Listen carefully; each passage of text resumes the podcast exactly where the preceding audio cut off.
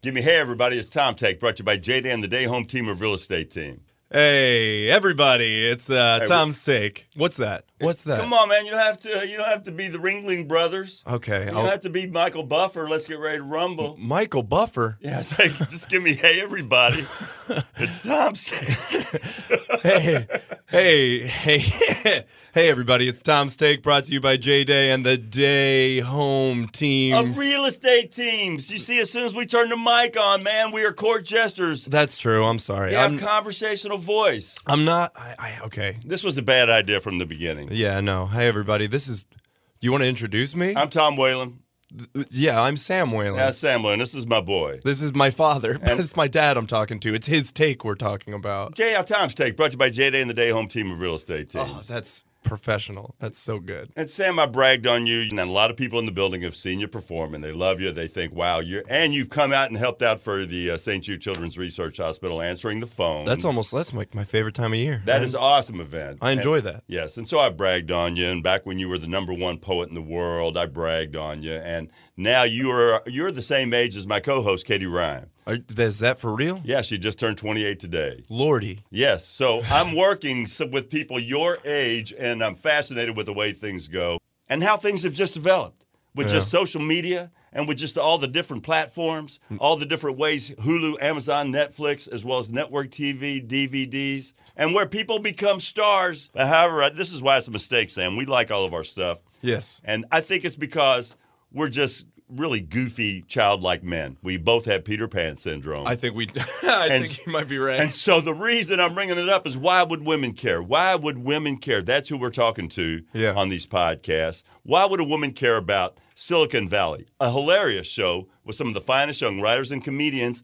But why would a woman care about that show? Yes, it's but, true. But you knew about um, Thomas Middleditch and uh, Kumail Nanjiani and uh, T.J. Miller long before they were on Silicon yeah, and Valley. Zach, Zach Woods and Martin Starr. I mean, um, Zach Woods is that the guy who was on The Office for a yeah, little that's while? that's Tall Skinny who was on The Office. And he is pretty much playing the same character he played on The Office. That's true. a kind of a gentle, kind of a twee, kind of effeminate, Anxious. anxious. Yeah. Yes. he's almost like Smithers on um, On The Simpsons. Yeah. maybe, and the way he thinks about Michael Scott and the way he thinks about Thomas Middleditch. yeah, no, that's true. That's true. Okay, it is one note, but it kind of works. But okay, why would women care? Why would women care about this guy? All right, well here, here's the thing.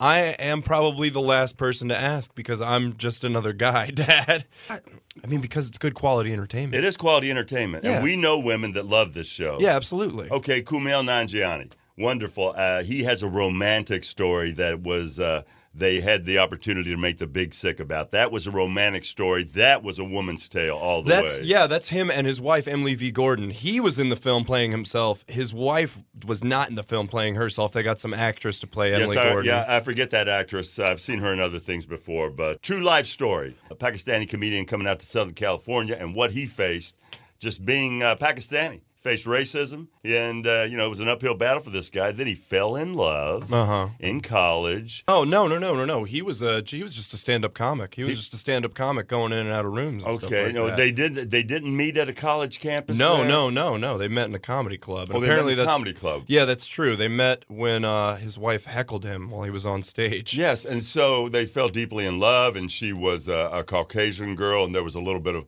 push and take between both families, and then she got deathly ill. Yes. Mm-hmm. and it was a true story, and they're still together, and th- that's one of the most beautiful love stories of all time. They took home did not take home the Oscar. They were up against Get Out, and Get Out got the best original. but they screenplay did that get a year. lot of love all throughout. They the- did. They all got throughout the, nominated for uh, their first film that they worked on. That's pretty fantastic. Golden Globes, People's Choice, uh, and all the other award shows. They got some love in that one. But yeah, Kumail Nanjiani, I've um I've known about him for a long time. I remember it had to be 2005, 2006 watching PBS or uh, the just like the or the local affiliate or what have you and they used to have the stand-up comedy show that would come on. And I remember seeing Kumail Nanjiani years and years ago, probably before he had even met his wife. From knowing his stand-up comedy every single time I've seen him pop up in anything, I just applaud him and get very excited for him. I could see most women just being disgusted with a guy like T.J. Miller, who we love that kind of actor because he's the John Belushi, he's the Chris Farley, he's the Zach Galifianakis, he's the That's uh, true. he's the Jack Black guy who is always extreme and uh, funny, funny character in that, but. He is now gone from that show, and evidently it wasn't an act. He did he did have some drinking and drug problems. That's why he went. See, I thought he big timed him because he was on Deadpool. He was Yeah. brilliant, Yes. and he was the funniest thing about Ghostbusters 2 Did you see Ghostbusters two? Oh, the, Mm-hmm. yeah, the reboot. Yeah. Where it starts out where he's giving the tour. Yeah. And talks about the guy building the Irish wall to keep the Irish out. Funniest part of the movie, it goes downhill from there. Nah, All right, that's just my opinion. that's true. now, look, that movie, you don't take Kate McKinnon and, and Kristen Wiig and make them introverts, make them shy introverts. Mm-hmm. Yeah. I, I like Leslie Jones. Love Leslie. All right, Thomas Middleditch. He is the most annoying guy for sports fans because it, all throughout the football playoffs, the uh, NCAA tournament, Verizon, man, he's the spokesperson for Verizon. Have I got the right guy? Is that Thomas Middleditch? Yes. Yeah. Yeah. Yeah. Okay. He's got that Verizon gig. And he's the lead. He is the lead in Silicon Valley, and he's pretty good at what he does, yes, it's true. playing the the tech nerd. Tech nerds rule, man. Yeah. You know, all the celebrity babes and all the Victoria's Secret babes, they don't go for the jocks or the actor. They're all looking for the owners of Google, Reddit, YouTube, man, the tech guys. Yeah. that's Those true. guys have been trending lately. Yeah. Big money fast. So, was this guy, a, did he have a podcast? Thomas Middleditch? no, was Thomas he a Mi- comedian? Thomas Middleditch, yeah, he's he's an improviser and a sketch comedian. He came out of he came out of L.A. and he actually still still does a lot of improv comedy. He's actually going on tour with uh, Ben Schwartz, who played John Ralphio on Parks and Rec. You know, you know what I'm talking about, John ben Ralphio. Schwartz, John Ralphio on Parks and Rec. yeah, he's the guy with the big hair. Do you remember who I'm talking No, I about? sure don't. Oh my gosh, John Ralphio was one of the funniest parts of that show. Well, that's a great show. That's a great combination show, and But that, yeah. was a, that was a launching pad for some serious smart actors and writers. Yeah, well, yeah. Uh, Thomas Middleditch and Ben Schwartz, they do like a two man improv team, and I know they're going on tour right now. No, I have no idea what you're talking about. yeah, no, that's happening. They do, what do they do? It's called, yeah, it's, I think it's called Snow Pants. Snow Pants with Ben Schwartz. Yeah, it's called Snow Pants, and it's a show that they do out in LA. Thomas Middleditch and Ben Schwartz. It's an improv show, and they get uh, people who have never done improv, celebrities who have never done improv, to come on stage and do improv with them. Not my favorite format of comedy. Ah, I know. I know. Now uh, there is it, is it is more popular than ever it seems, but no, that's just not my cup of tea. Improv. What's the most romantic film you've seen besides maybe The Shape of Water? Well, The Shape of Water was good. That was a romantic movie. Now I have been looked sideways when I talked about that. I thought it was romantic. I have had a lady give me the stink eye about that. Yeah. They were a little upset with the fish man thing. They just couldn't get. They just couldn't sell. They just couldn't see past it. they couldn't give themselves up. I know when we saw that movie, we loved that movie, but uh, the, yeah, I feel like it goes either way. People just like can't vibe with it, or Yeah. they loved that movie. Guillermo del Toro, I guess, man. He's a romantic guy. Pan's Labyrinth. I'm, I like everything that he's ever done. As far as romantic movies I've seen recently, the first thing that comes to my mind is I rewatched The Lobster the other day. That is an incredible It's a, relationship it's an movie. extremely dark movie, Yes, it is. but I mean, it's it's it's a, I think it's a real beautiful love story. yes, Yeah, persevering against the odds, him and Rachel Weisz out there in the woods. I understand. Yeah, yeah. Uh, And John C. Riley. John C. Riley's great in that movie. He's great to see in anything. That's true. Did you know him? Did you know John C. Riley and Benedict Cumberbatch were going to play Laurel and Hardy on PBS? Really? That would be amazing. Does, is that not happening? That was announced years ago, and no, I didn't hear anything about it. John C.